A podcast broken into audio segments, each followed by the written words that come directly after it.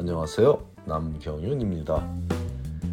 미국에서 의대 보내기 오늘은 그 733번째 시간으로 올해는 2023년 올해는 더 이상 MCAT을 볼 수 없는 게 사실이냐는 질문에 대해 답을 드리겠습니다.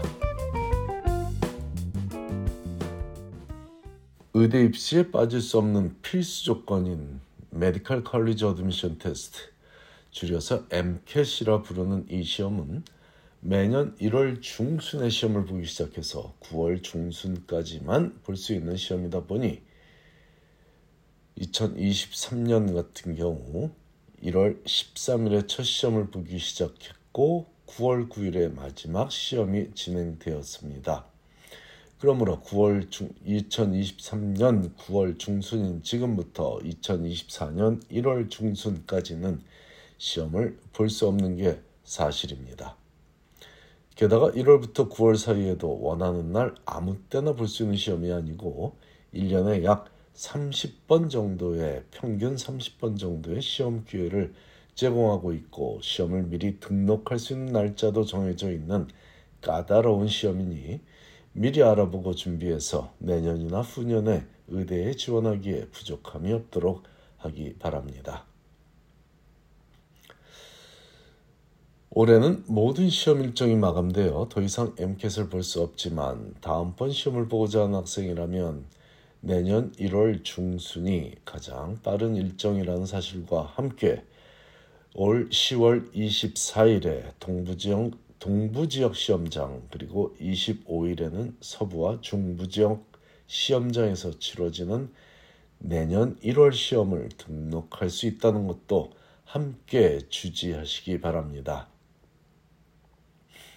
이 날짜가 중요한 이유는 MCAT의 특성상 1월 시험을 보고자 하는 학생들이 매우 많다 보니 시험 등록이 시작되는 당일에 거의 모든 시험장의 자리가 다 차서 대기자 명단에 이름을 올려놓고 불편하게 불안하게 기다리지 않으려면 등록이 시작되는 순간을 놓치지 말고 원하는 시험장에 자기 자리를 잡아야 하기 때문입니다. 그러므로 10월 24일과 25일이라는 날짜 외에도 동부 시간 정오에 낮 12시에 등록이 개시된다는 사실도 함께 알고 있으면 좋겠습니다.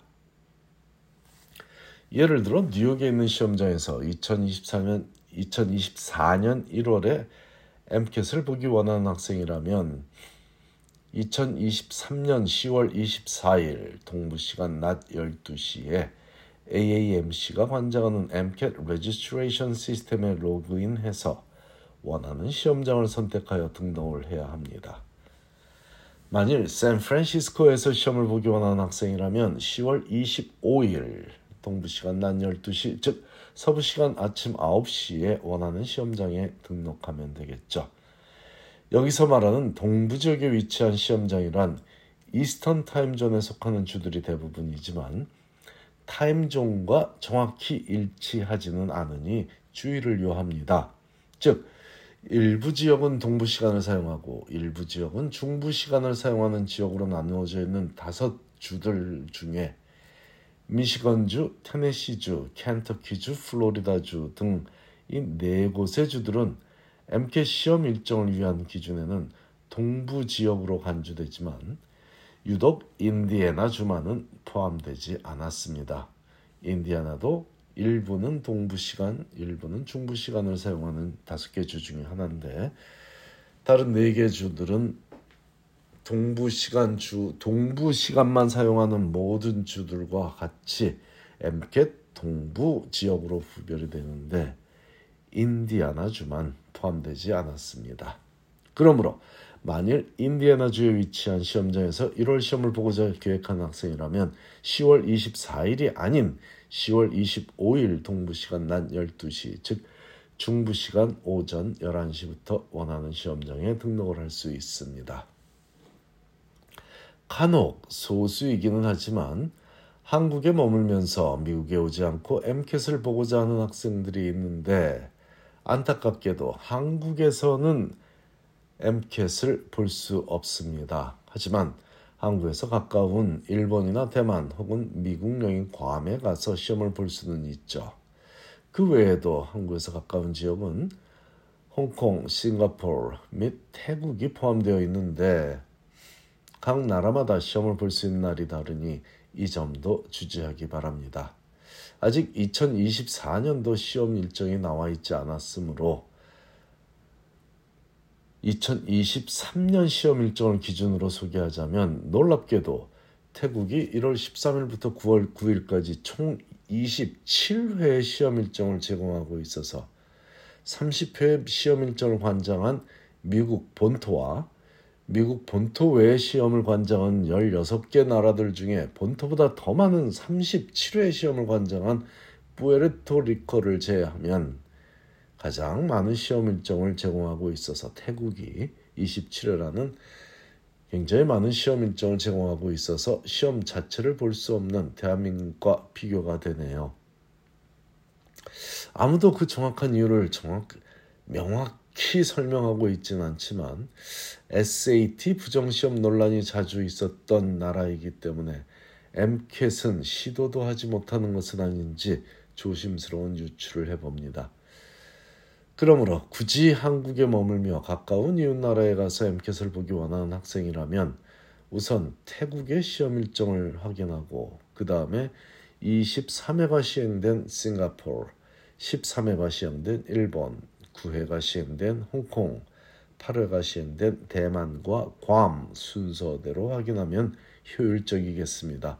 아, 그 외에도 뭐 호주에서도 보고 프랑스든 독일이든 뭐 이스라엘도 보고 시험을 보는 나라는 총 16개국입니다. 근데 제가 소개한 건 한국과 가까운 가장 거리상으로 가까운 나라들, 피로도가 최소한으로 쌓일 수 있는 나라들만 시험장들만 소개했습니다.